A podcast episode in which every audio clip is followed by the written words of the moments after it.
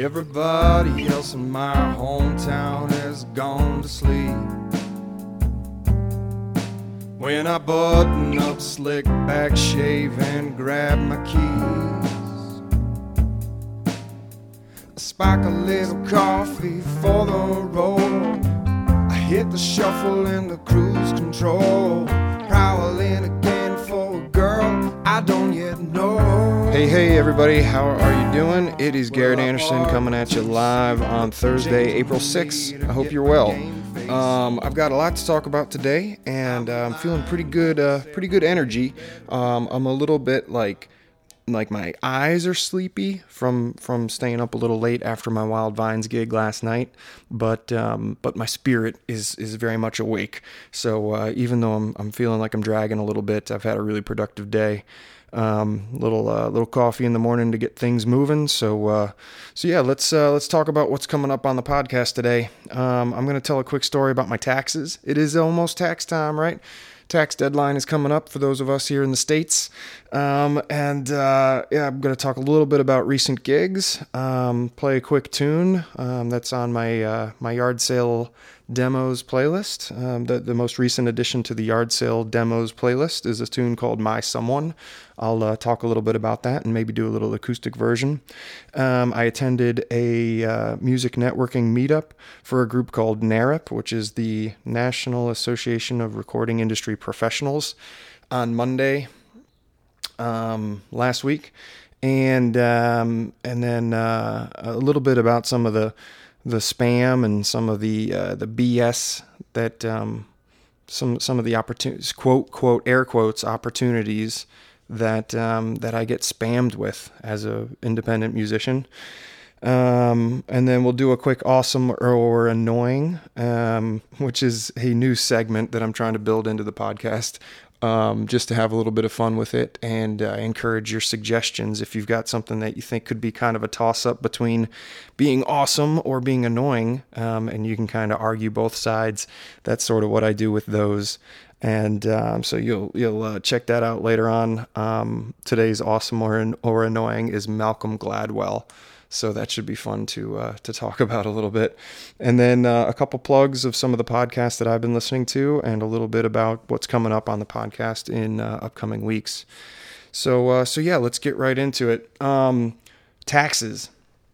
Let's get this story out of the way because it's gonna probably um, get my nerves and uh, get my get my anger up a little bit right now. So, uh, if, if you couldn't tell with that introduction, this is a story about um, having to pay the government money.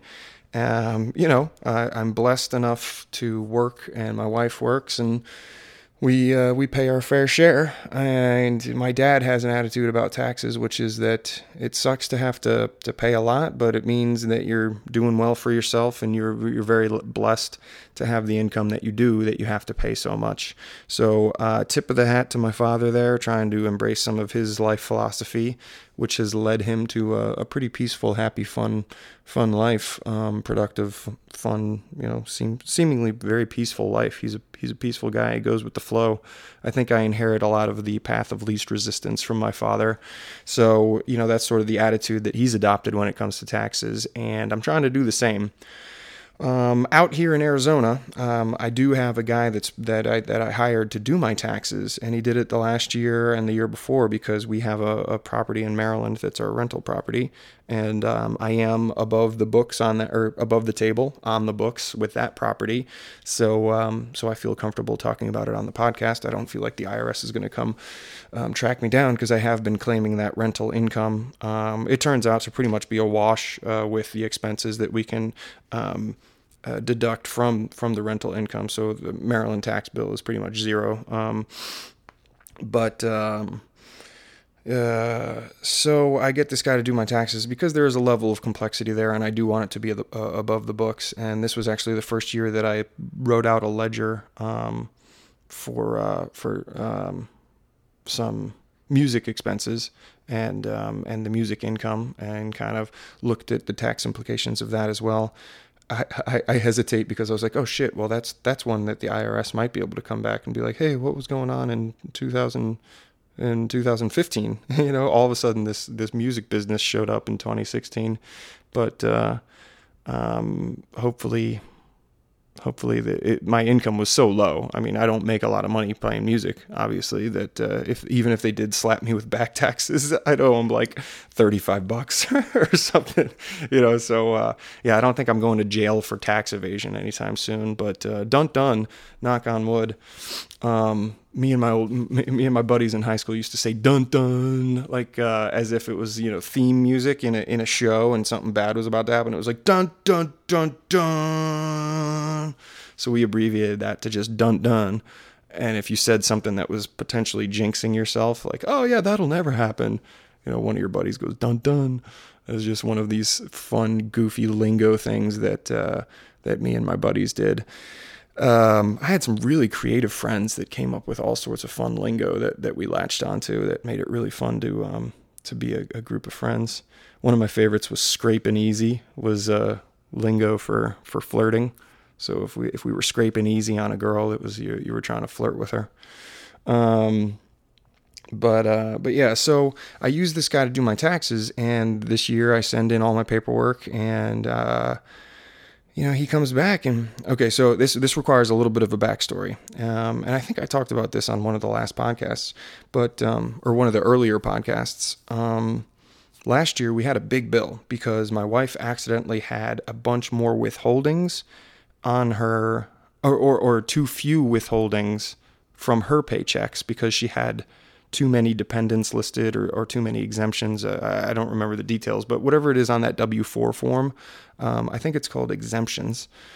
Um, but basically, it's uh, there's a worksheet, and you count up. Uh, you know, count one for yourself uh, if no one else is claiming you. Count one for each child that you have, and those are your dependents. And then your HR um, or or payroll um, department of your company determines how many taxes, how much uh, as a percentage of your paycheck to withhold and send into the government and say, here you go, here's the taxes for this paycheck. And then your job as a taxpayer at the end of the year, what we turn in at, at on April 15th is uh, you, your your basically reconciliation between what you paid versus what you owe, and then you have to pay the difference, or the government gives you a refund. Right? That's in, in a nutshell.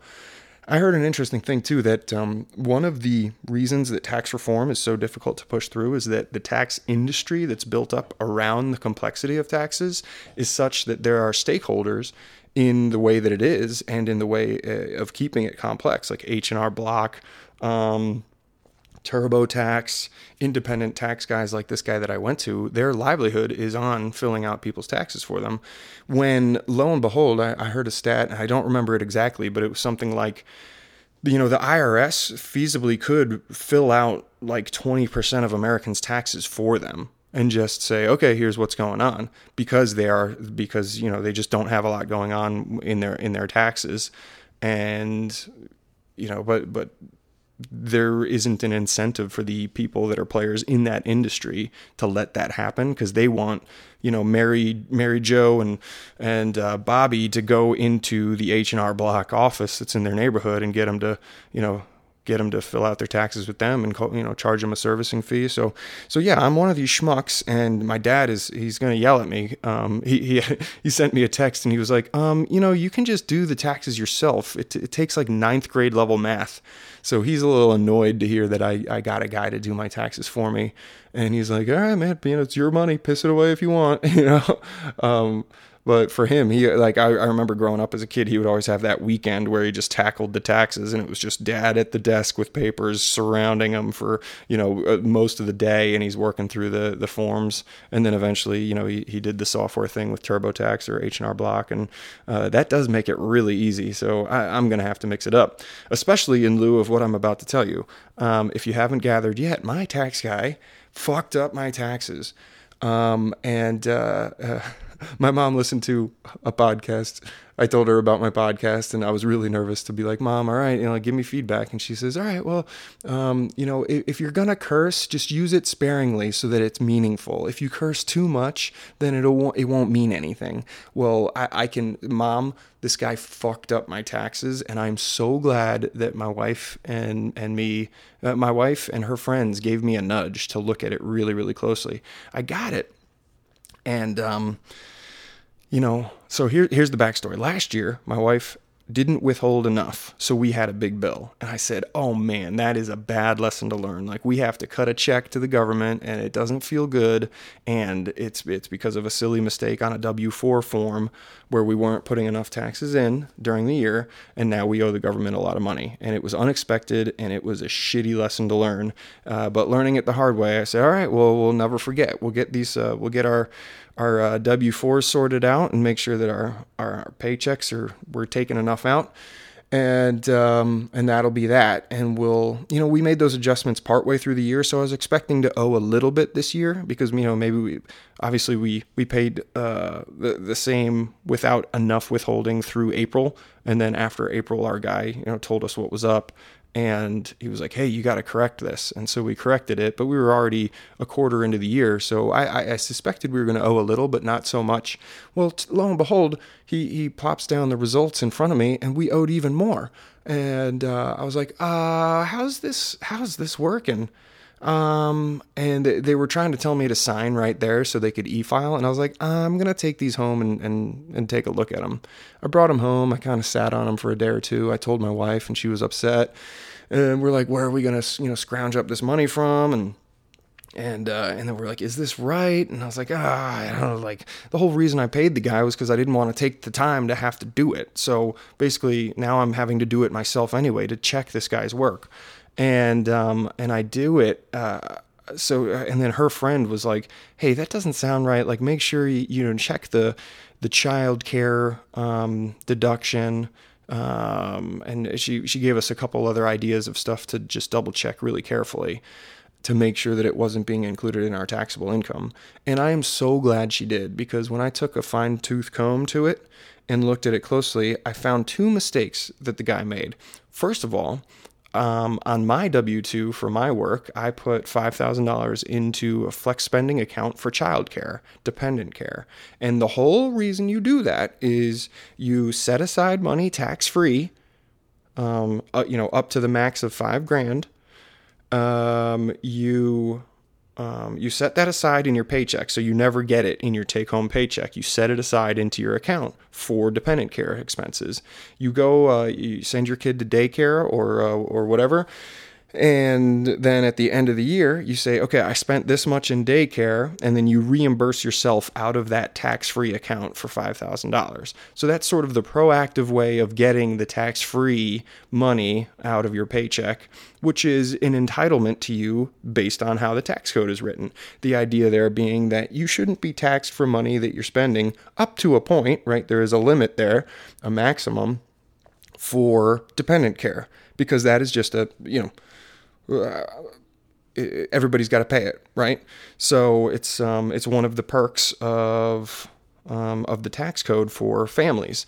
And I, I go look, and on my W two it says that five thousand dollars was a contribution to my FSA, and for whatever reason on the on the corresponding form on the taxes, the guy had put in where it says enter this value from this box. So it's kind of funny um, doing your taxes is sort of fun when you have a mind like mine. Like I kind of like the puzzle piece of like you just follow the instructions and it's like okay, go look here, and now from this form, you know, find box 12C and then enter the value here, and then like it's it's kind of fun actually, and you learn a lot by doing it. So um, you know, I'm I'm kind of glad I did. I was being a little selfish and lazy by by paying this guy to do it for me. But uh, for whatever reason, instead of putting five grand where he was supposed to put five grand, he wrote 10 grand and then didn't fill out the rest of the worksheet correctly. He had listed some things that were supposed to be filled in as like zeros, and then it worked out such that he landed on a number that was just incorrect. And um, it ended up inflating our taxable income by $10,000 which didn't make any sense at all. It was exactly the wrong thing that was supposed to happen with that amount of money um, to our taxable income. Our taxable income was supposed to be decreased by $5,000, not increased by $10,000. So this is just a blatant fuck up and, and very expensive mistake as well. Uh, the other one was a little bit less egregious, but also a mistake, um, and it also had to do with a, a, a savings account through my employer, which was my health savings account that I put in, I don't know, 65, 75 bucks per paycheck into. And, and again, it's just like sort of a tax free vehicle to pay yourself back from, for, for healthcare expenses. It's a, it's like forced savings. And then you also get the tax benefit um, right then and there instead of having to calculate it out on the back end and um, and and same thing. He just he forgot to reduce my taxable income, or or you know me and my wife's joint uh, married filing jointly our taxable income. So he ended up inflating our taxable income by by over eleven hundred dollars, or wait, over eleven thousand dollars, which made our bill like twice as big as it was supposed to be. And I was like, um, dude, what the fuck? Like, th- that is exactly the wrong deliverable. Like, you almost made me pay the government way, way, way, way more than I had to. The whole reason I paid you was to make sure that I wasn't paying more than my fair share. So I, I was really livid um, I also needed to just double check that what I had found was correct. So I sent this guy a big email. I said, Hey, according to this and the way I interpret the worksheet here and blah, blah, blah, blah, blah, you know, this is how it comes out. And uh, his response was just, Oh, yeah, you're right. Uh, here's the adjusted form. And uh, we apologize. We always strive to do our best. And I was like, oh, You got to be kidding me. Like, that's it? No no, hey, oh my God, I'm so sorry. Let me offer you offer you a discount, or next year's taxes are free on me. Nothing like that. So uh, then again, we are talking about a tax accountant here, so who knows the degree to which his social skills are up to par. Um, and you know, he, he, may not be offering any discounts or anything like that or refunds, you know, because he thinks that that he did do the work. And I, I don't know if it was me the straight up business thing to do would have been to come like hat in hands and apologize over and over and over again and try to make it right. But uh, I didn't see any of that. Um, I haven't pushed the issue yet. I kind of wanted to let my anger simmer down. Simmer down now. Let my anger simmer down a little bit before uh, pursuing it. And uh, yeah i'm just i'm just boggled and i wanted to share the story so that you can be aware and, and keep an eye on your taxes people. It really isn't that hard. Like uh, like papa says it's like ninth grade math. So uh, follow the worksheets double check. And um, and also just try to challenge yourself to have a a common sense high level view of what a deduction is and you know why certain things you know shouldn't contribute to your taxable income. The idea being, hey, I had to spend this money on stuff, be it dependent care or health care, that the government is telling me can be bought with tax free dollars. So my taxable income should be reduced by this amount. So do do your best to try to follow that little puzzle, and uh, and you know the complexities they're there but uh, with a little bit of professional guidance and if you sit down and really focus on the worksheet you can figure it out. So thank god we checked and i didn't just send it in a check. I, I, actually i kind of wonder if we did overpay that much would the government correct it? Probably not right? They, they just go ah sweet. And part of me thinks maybe this guy's in cahoots with the government. Is it possible that he thought he was pulling one over on us and was like eh, we'll just inflate their taxable income here and send the government extra and then uh, maybe you know, some he's got some inside guy at the IRS that sends him back a little kickback. That'd be some like that's like cons- conspiracy shit. That would really bug me if that was going on. Um, so yeah, I'll um I I'm gonna have to gather my thoughts and gather my intentions to figure out how to uh, engage with this guy next. Um, but uh, suffice it to say, I do not think I'll be using his services next year. So uh, so good riddance. I will I will vote as a consumer and uh, vote with my feet and walk away. Um, so that's the taxes fiasco. All right, so on to happier shit. Um, recent gigs. I played a farmers market gig on Saturday, and I played a Wild Vines gig last night. Um, both very good gigs. Um, got to ch- you know challenge myself to play nice long sets, um, mix of covers and originals. There was um, a quiet, quiet crowd at the farmers market, but what a beautiful day. Beautiful day. Um, I tweeted a picture of the area where I was set up on uh, on Twitter at G Anderson Music. um, and uh, just really nice to play outside. Um, very very fun. And then last night at Wild Vines was also quiet for you know it's a Wednesday night. Um, little little bit of traffic in there, but the folks that were there were really cool. They were all a little older, which sort of works for my songbook, which is mostly classic rock. So they were singing along. We had a great sing along to Piano Man last night, and uh, what else? Just really good. And it was I was joking with my buddy. Um, who uh, he had to watch my daughters while I played the gig. I, I try not to book gigs when my wife is out of town, but she was at conference and I wanted to keep the gig because I had committed to it. So my friend watched the girls, and afterwards he said, "Hey, how'd, how'd the gig go?" I says, "Well, it was pretty good. You know, quiet crowd, but but a nice crowd." Um, and uh, and I was like, it was mostly like sexy grandmas and their husbands. It's like this is a bunch of old ladies that are still trying to like you know look fresh, and uh, and their husbands that that uh, you know they're like, hey, the kids are out of the house. We're we're living it up now.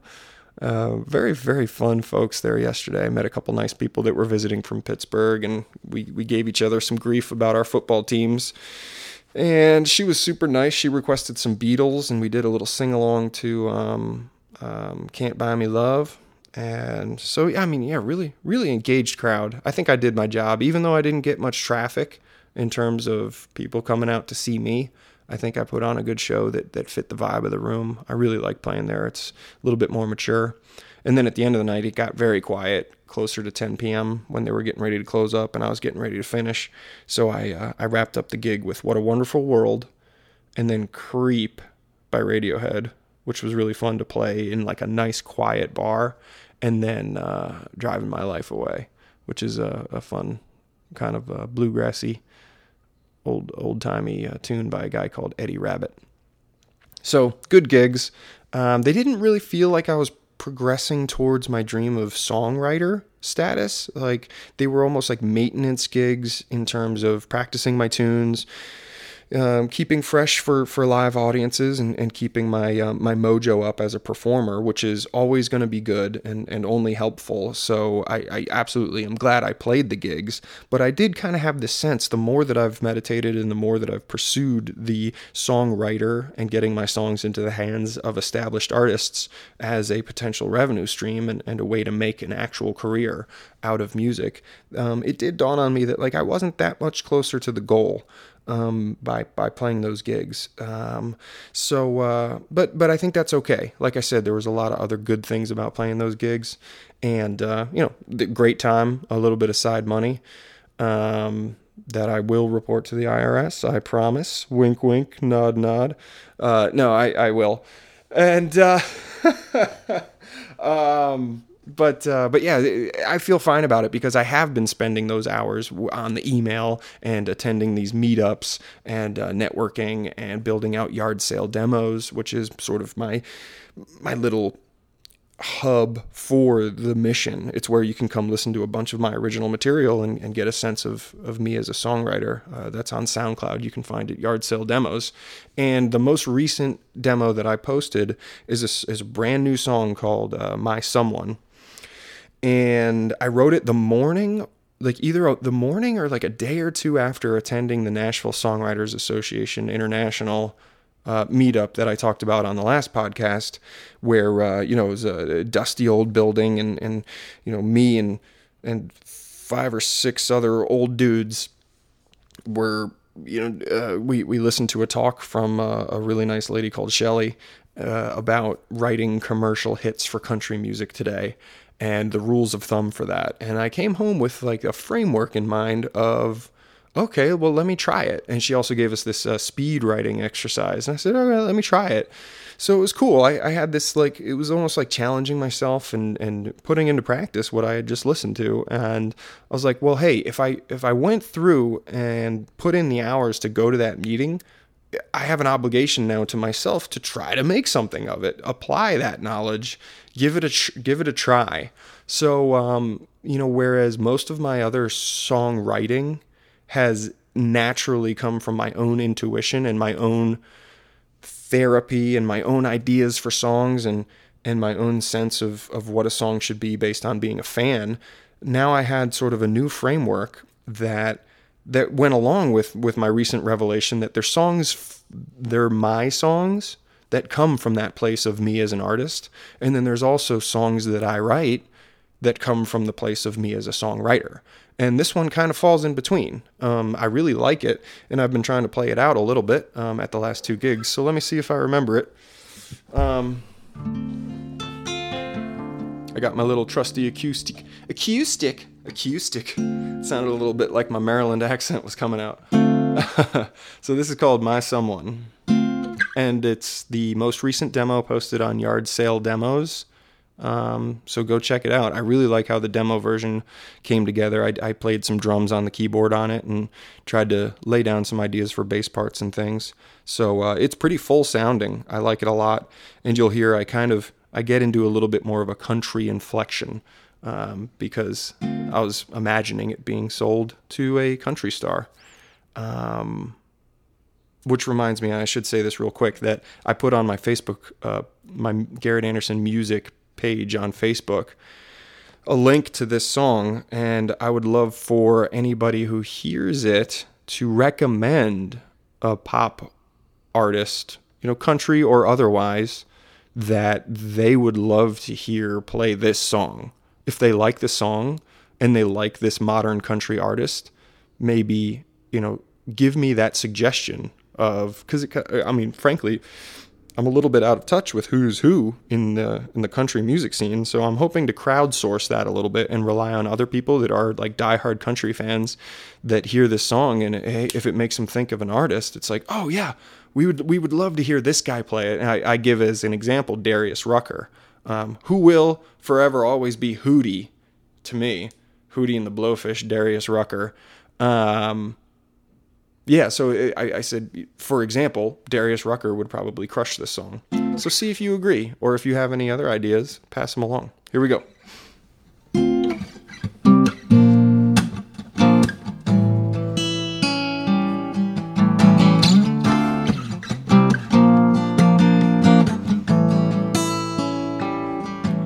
Everybody else in my hometown has gone to sleep.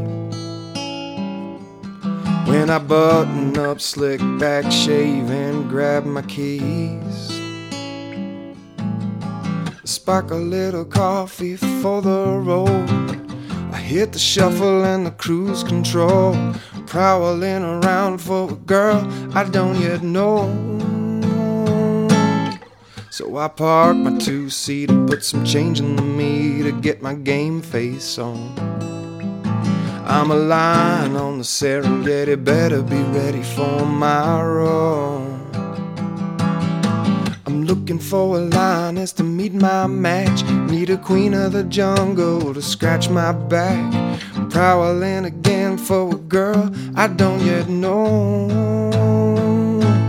Someone to laugh with, someone to drive with, someone to go the extra mile with, someone to hold on to as we spin around the sun. Will I find my someone? Mm-hmm. Will I find my someone?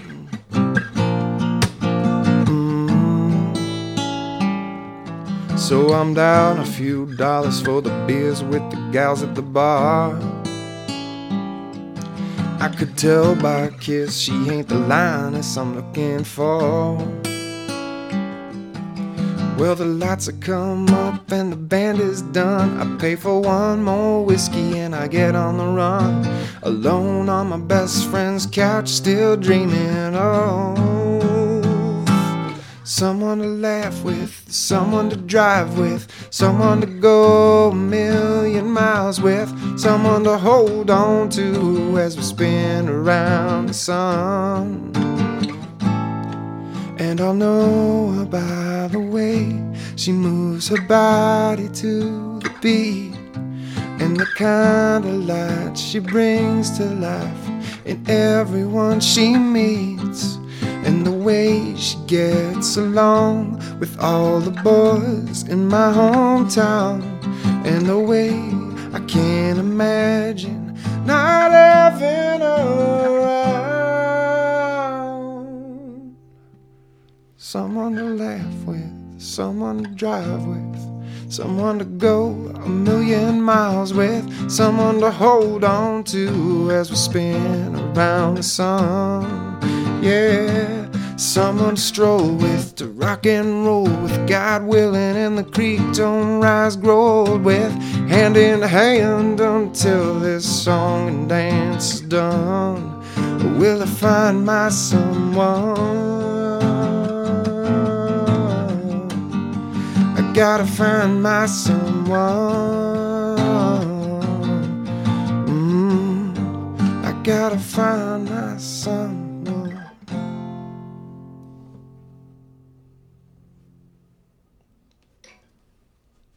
Right, My Someone, the newest song on Yard Sale Demos. Um, yeah, all right. That was fun. Okay, um, and that's a good segue to talk a little bit about the NARIP meeting that I was at. So, NARIP, N A R I P, stands for the National Association of Recording Industry Professionals. And I stumbled onto this group from, you know, one of the other groups that I've been um, attending and, and reading up on and networking with. And basically, it was just a meetup of of musicians and, and people that are in the music industry here in town in Phoenix. And I went to the meetup, had no expectations of what was going on. The uh, the invite was a little bit vague. It just called it a meetup and meet and greet and to bring plenty of business cards. And I was like, okay, cool. I am I have zero experience with these sort of schmooze fests, as I like to call them. Um, but I was like, all right, dude, you got to put on your big boy pants. If you're going to make anything happen for yourself, you got to go do it. You got to show up. Who knows what, what could come of it? You know, you're no worse off by trying it. And you can actually pretty much guarantee that you're going to be stronger for it because you're going to be exercising those muscles that are overcoming discomfort or cynicism and showing up and trying your best to make it a positive experience.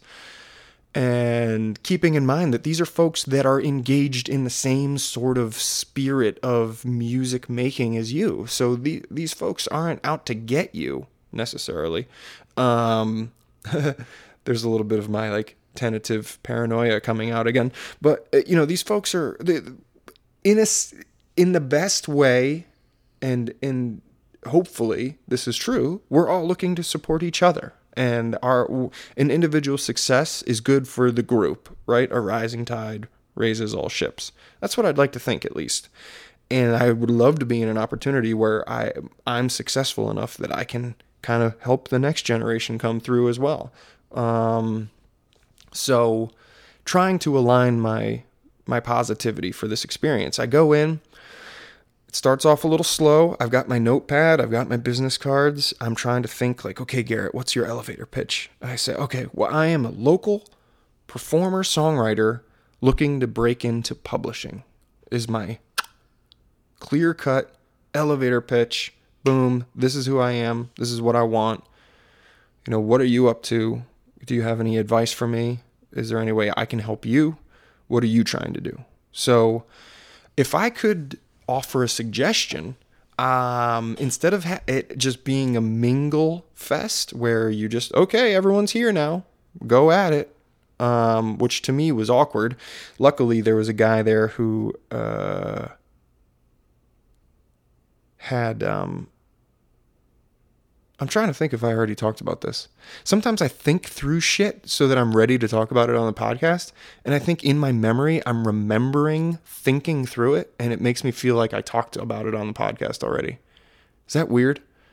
It also doesn't help that I stayed up late last night after my gig and didn't get good sleep before doing this. But uh, let's let's assume that we haven't talked about this already. So a guy uh, a guy gets a hard cider and I go grab a beer. I was like, hey, we're at a bar. I'm gonna support the the, the venue for hosting us. So yeah, I'll go grab a. Uh, did I have a Miller Lite? I think I had a Miller Lite. I can't no, no, no. I had a Dos Equis. Um, so I got a Do- Dos Equis. A guy uh, there for the event gets a hard cider, and I go, "All right, man. You, you and me are both. Uh, we're we're breaking the uh, we're starting the trend for people to come up to the bar and grab a drink. So let's let's go uh, grab a table and start chatting. And he was actually super cool. He was probably the perfect person for me to start talking to because he's uh, he's got kids. He's um, he's got a day job but he does music professional stuff on the side photography um, and uh, mobile live recording. I was like hey you're a good guy to know. Thank you. This is cool. Turns out he was also at mcdowell mountain music fest and we got to talk about the electro funk uh, push play phenomenon and how he was taking pictures of drunk people in the front row and stuff. And had a lot to relate. So you know as a perfect stranger and within a couple minutes we had established a pretty good rapport and he told me about this great um, opportunity called Sofar Sounds and i was unaware of it. It stands for um, songs so far songs for a room I think is what it stands for. And it's this neat concept that I had not heard of yet, which is pop up concerts that are surprises, but you. Um, you sign up for so if you're the listener you sign up for a list and then once the list reaches a certain number then they coordinate an event for your area and you don't know who the performer is going to be and then they give you the address and the time of the event, and you have to RSVP yes or no. And seems like a really super cool concept. And then the performer, from the performer side, you get to play for a whole brand new audience of folks that are just interested in being part of this community that listens to new music. And I went and checked it out, and lo and behold, it's like an international phenomenon. And they've had really cool people like Hozier, that guy that was like, Take me to church, that guy um, has done them. And then lo and behold, I'm scrolling around on Facebook the other day and I find out that my uh, my buddy and former bandmate Kenton Dunson has done one just just recently, just within the last month. He did a Sofar Sounds performance. I say, oh, that's fucking awesome, man! I just learned about this at the at the NARIP meetup. So uh, the guy said, hey, you know, I'm I'm I'm affiliated with it for the Phoenix chapter. Uh, put your submission in and let me know, and we'll see what happens. I said, all right, man, that's cool. So first person I talk to, I get a hot lead on something that I should do to pursue my music career. I'm like, this is great. I did not know that. So, and it's it's it's crossing my mind that this might sound ludicrous. How surprised I am that actually tapping into a network of professionals leads to opportunities. It's just that I've been so independent. Right, last time I called it, I was a dinghy on the ocean, and lo and behold, there's these cruise liners that are all all floating around me um, there for the taking for me to walk on board and go hey this is what i do. And they're like oh great. We've got a we've got a spot for you. You know there's people that want what you do. So come on board. So i'm like uh, really optimistic about this this whole journey. That's why i'm doing the podcast so you guys can um, you know it, it's both um, chronicling what's happening as well as propelling me forward. So uh, really cool first dude to talk to, and then that kind of got things rolling. I got my confidence up a little bit. I said, "Hey, man, really great chatting with you. I guess you know part of what we're here to do is go meet everybody else too. So I'll talk to you later." I go walk over to another guy. Lo and behold, he owns a new music venue in Phoenix called the Listening Room, which is designed for performers like myself that are songwriter based performers that need sort of a quiet, attentive audience to really capture um, you know what it is that I'm all about. Sure, I can do the pub thing where I'm basically a live jukebox playing by request and just running through the classic rock hits, which is great and, and really fun in and of itself, but it's not exactly artistic in the way that I think my original songs um, would work in a room like the listening room Phoenix. So I'm talking to this guy Jim, and he he tells me his whole story. He's got this great intention of uh, setting up this space that's for music performance first and foremost. No TVs, you know, nice and quiet. He instructs his audience to, you know, please limit their side conversations and and and activities on their phones. And he provides you a live video and audio of it. Uh, very artist centric. He, he's got a minimum that the artist will earn that night regardless of their draw. I mean, granted, you do want to draw, right? You want to come with respect, try to get your your people to come out and support you, especially at a new venue and one that you know I legitimately um, want to support. So yeah, right. Bing, bang, boom. First two conversations, super productive. And I'm like, all right, cool. Now, funny in hindsight, I, I was remembering thinking at the time, like, okay, well, these are opportunities for the, the rock star dream of Garrett, but I still want to pursue the publisher dream of Garrett. So I was walking around trying to figure out if anybody could help me with the publishing. Um, and, and by publishing, I mean getting my songs into the hands of established artists. And uh, they, it, that was a little tougher. That was a little trickier. Um, there was a lawyer there and uh, the reason I bring him up was because he he was um, letting people know about his book, which is about you know, music industry law. And I was like, "Hey, that's pretty cool, man. Thanks for writing that." He says, "This is for this is for you guys." He was talking to me and this other dude that's in a band called Bristol to Memory that I was talking to, and he was like, This is for you guys, you know, the guys that are grinding it out on their own and they need to understand as much law as possible. Like a bunch of the other music law books, they're written for the lawyers. This one I wrote for the artists. And I was like, All right, cool. Thanks, man. I'll have to check it out. And uh, he was funny. He thought the service at the place was terrible. So when he was leaving, he, uh, he he yelled at the organizer of the event. He was like, "I am I will not come back if you host anything here again. Never host anything here again." And I was like, "Oh, this guy's grumpy." So he had his little hissy fit at the end of the night. He says, and then he, he like tempered it with, oh, "No, but I mean, good job, and I'll be at the next one. Just just don't have it here." I was like, "Wow, that guy's grumpy." Lawyer lawyers yelling at people. I was like, "Oh, come on, man." But uh, no, he was he was actually really cool. Otherwise, just thought the service was terrible, which it you know there was probably stretches of really poor service. So I, he he was he had a leg to stand on, but I just never understand when people make a scene like that. I, I felt embarrassed for the organizer, like it wasn't his fault. um, so uh, but yeah, the uh, the other band guy. So this guy Rory Gallagher, I think was his name, and his band is called Bristol to Memory, and they were uh, they're out of Orange County, California. They were on tour and they're playing a couple gigs in Phoenix, and just super cool dude. And lo and behold, he had a story about making some money with a song because he's a big Los uh, Anaheim Angels fan, and they had an opportunity. Somehow he had found out that they were looking for a recording to use of Take Me Out to the Ball Game. And he talked to a guy who said, Yeah, can you get me a demo? He says, Sure, sure, sure. And he, he writes it up that night, I think maybe with his bandmates. They get a demo and they, they hash it out. They just do a quick mix of it as fast as they can and they send it over. And the Anaheim, Anaheim Angels were like, Yeah, we'd like to use this. And they earn money through licensing for the Anaheim Angels to use their song for Take Me Out to the Ball Game. I was like, dude, that's awesome.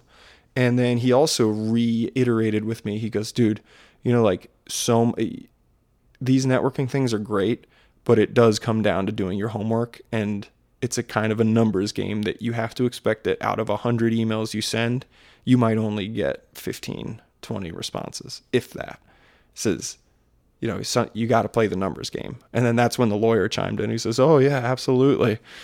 So I was like, all right, you know, I, I was kind of hoping that I could start networking and just find that perfect lane for me to just go like, okay, from this person to that person to that person to, I don't know, whatever my vision of, of success is. And, uh, you know, getting Darius Rucker to cover My Someone on his next album and me earning four cents per CD sold or something like that, you know or or digital albums sold, right? I mean, that's that's the idea here. That's what we refer to as mailbox money. So Darius Rucker goes records my song, I have royalties on that song, and then I get royalty checks. You know, every thousand copies that he sells or something, he sends me a a, a four dollar check or however that works. Uh, that math was probably bunk, but that's the idea. Uh, is that too much to ask? I'm getting old, man. I'm in my mid 30s early mid 30s. I got a family to support, and I uh, hate going to my day job. So, so I got to make this happen for myself. Um, uh, so, so yeah, really good NARIP event. Um, oh, the and then at the very end of the night, I was talking to this kid before I left who was super into EDM. He was a 19 year old student at one of the local Arizona colleges, and he's so into electronic dance music.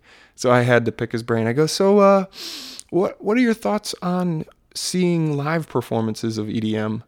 Because I was just coming off of my experience at Mountain uh, McDowell Mountain Music Festival, where I was a bit underwhelmed at how how much it looked like people were just pushing the play button, and this kid was the perfect kid to talk to because he was like, "Oh man, there is so much skill that goes into it. It is so much more. Like if you want to be really good MC and perform." And he had this energy about him that was really exciting to see. There's this young, excited kid. He was like, "Yeah, man. Sometimes I, I go in the studio and I don't come out for like 13 hours." I was like, "Holy shit!"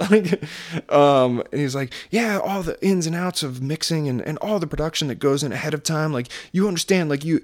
So if you want your bass and then your your you know." Uh, he was just rambling on at light speed about EDM music, and I was like, okay.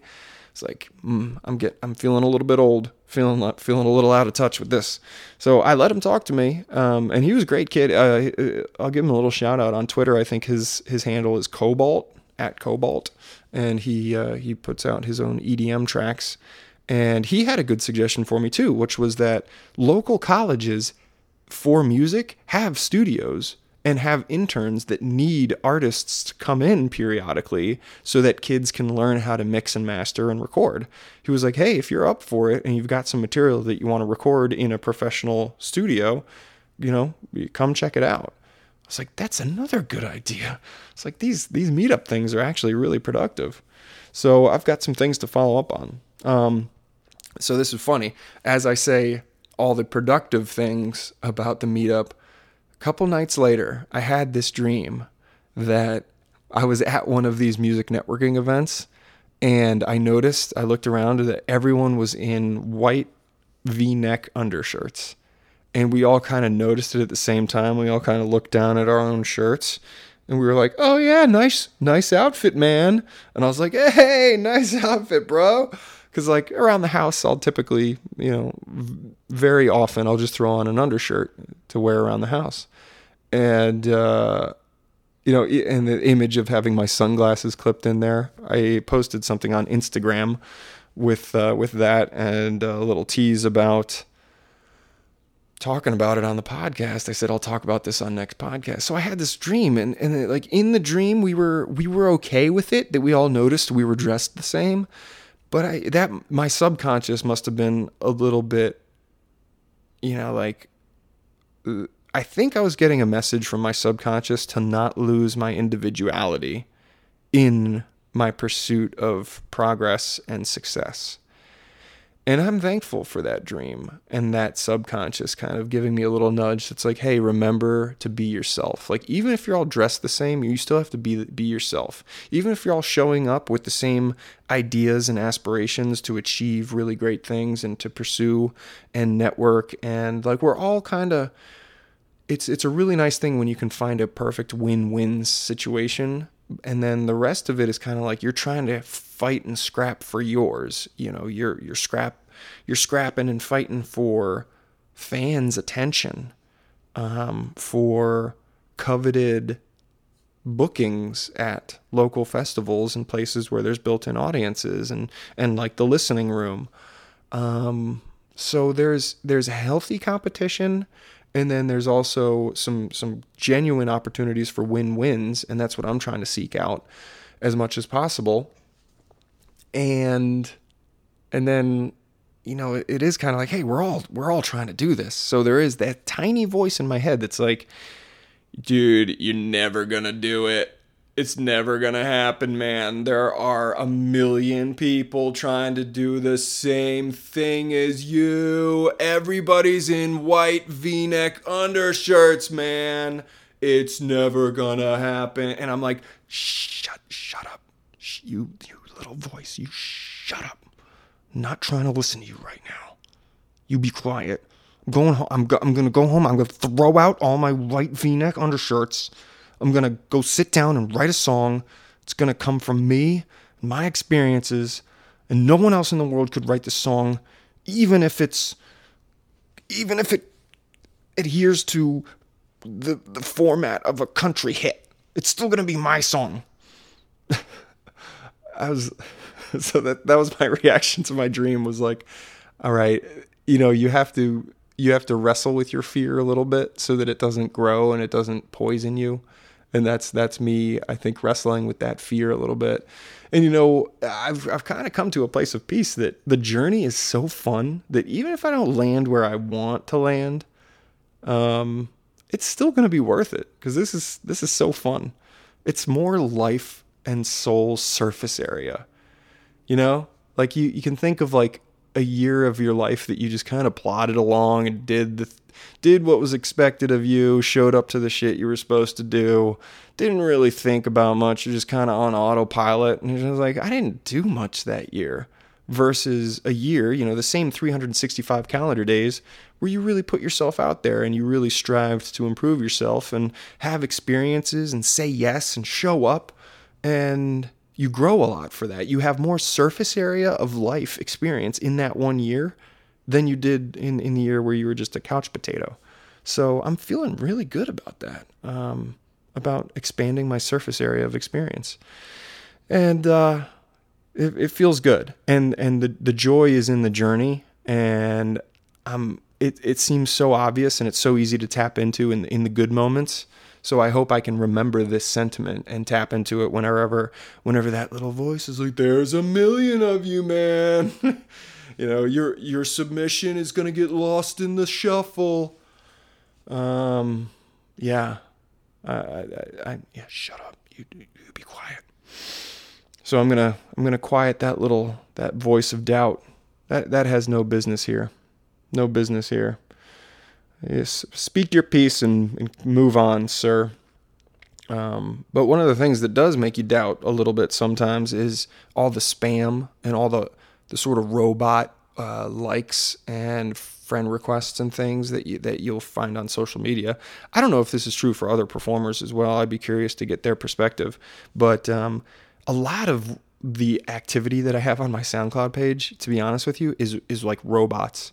You know, it's some profile that was set up. Um, this one, I keep getting. It looks like different users, and then they, they like something on my SoundCloud page, and I go to like engage with them and say, "Thank you. How'd you find the page? Like, do you have any suggestions or recommendations for for other things?"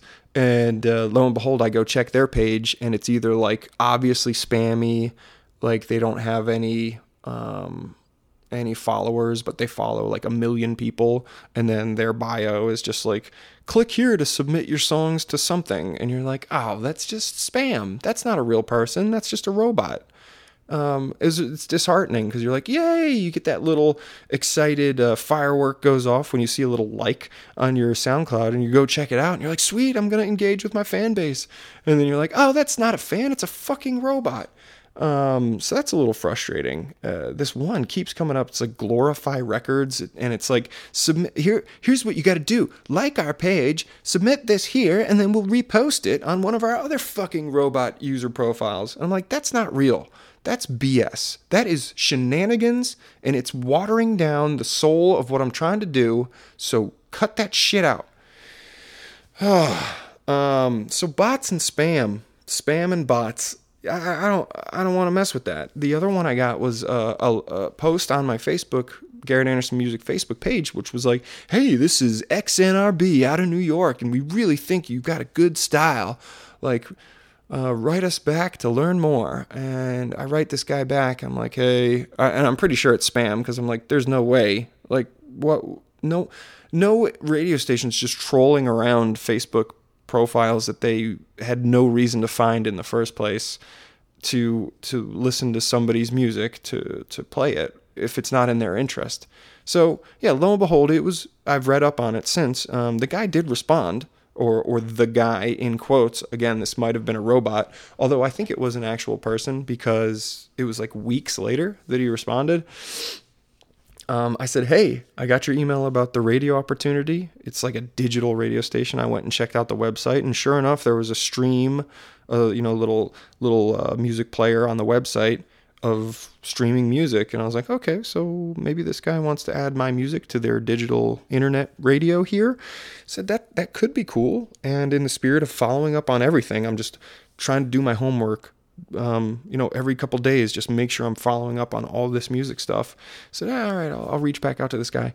He says, oh yeah, you know, our parent uh, company is this Akademia Awards, and Akademia Music Awards or something. And I go check it out and I'm like, this looks so spammy. And basically, what it is, it's an organization that you can pay to submit your songs for review, and then they award they have awards that they give out every month for like different genres and stuff. Basically, I think what it is is basically if you submit, it's like ten bucks for a song, uh, fifteen bucks for an album, something, or twenty bucks for an album, something like that. I'm like, this this just does not smell right. I don't want to do that. That doesn't that doesn't smell right. So I'm looking at this this website and basically it seems like if you submit you get an award. And they're just playing off people's egos and their need to be liked and discovered and recognized and just raking in dough for meaningless awards that if there is even a group of people that that that are part of this because on their Facebook page they're like, "Hey, congratulations to Steve so and so for you know best contemporary." Uh, contemporary Albanian folk song or something. You know, like the, the categories are so specific that they give out an award for everybody. And uh, I was like, oh my God. So I, I go check it. And on their Twitter thing, it's like there was a high pressure sales tactic involved too that was like the deadline for attending our award ceremony this year in, in California is tonight. Like, don't forget to RSVP or you'll lose your spot. I was like, all right, so there's so many things about this that I don't like. And I go watch a video. They've got a little video on their website about like check out highlights from last year's awards show.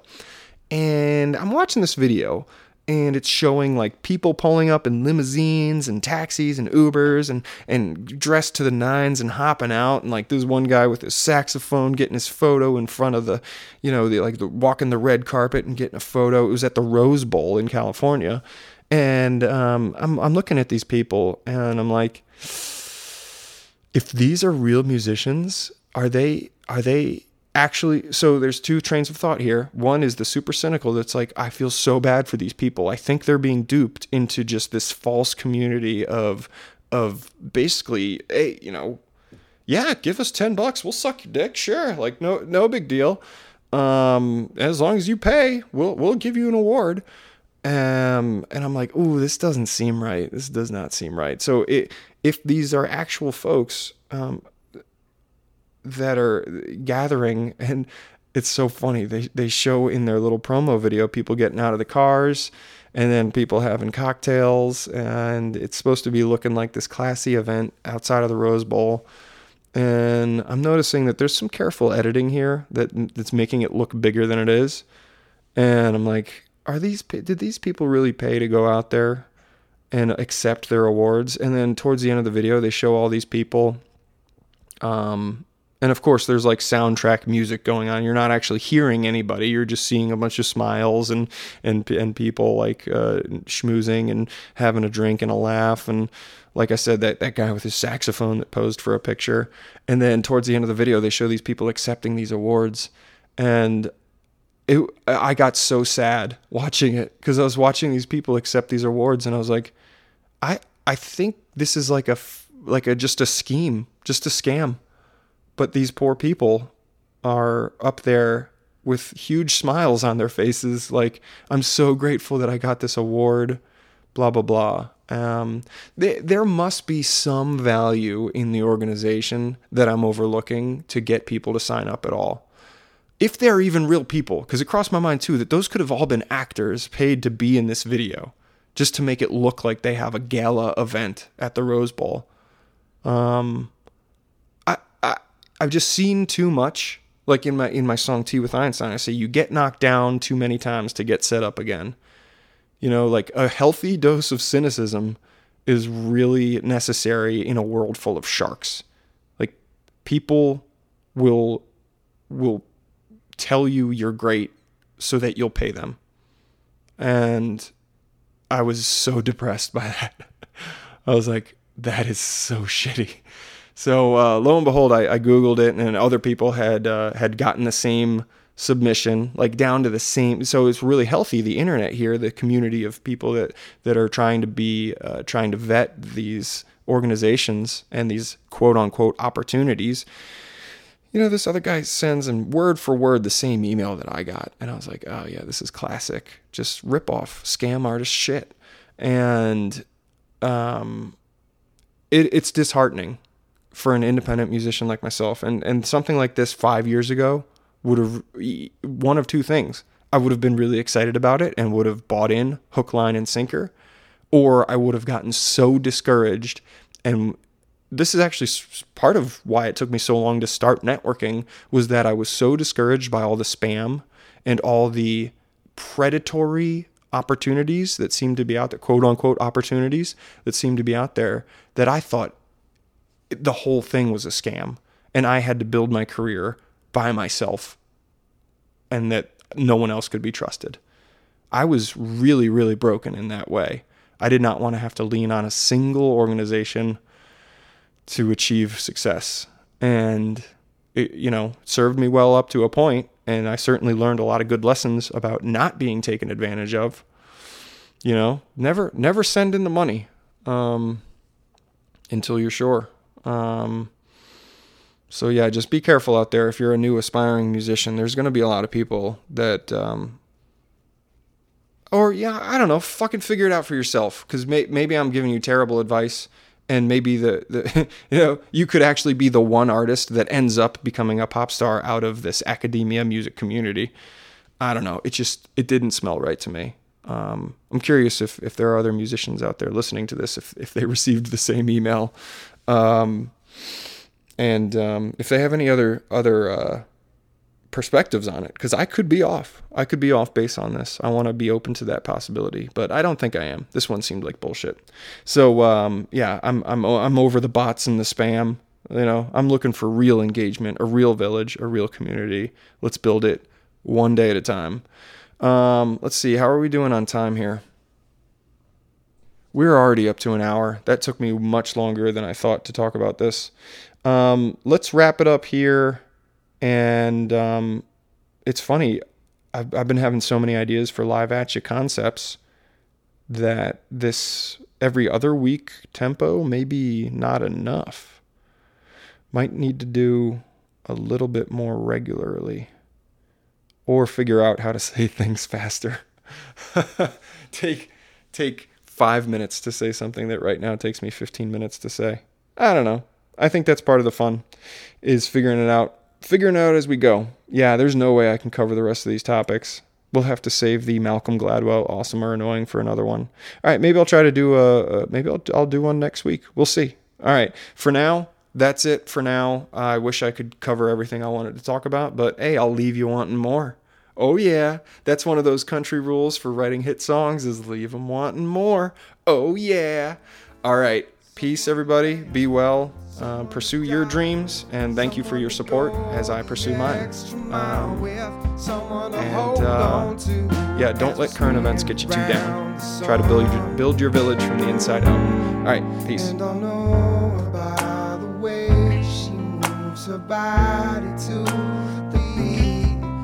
spotlight she brings to life in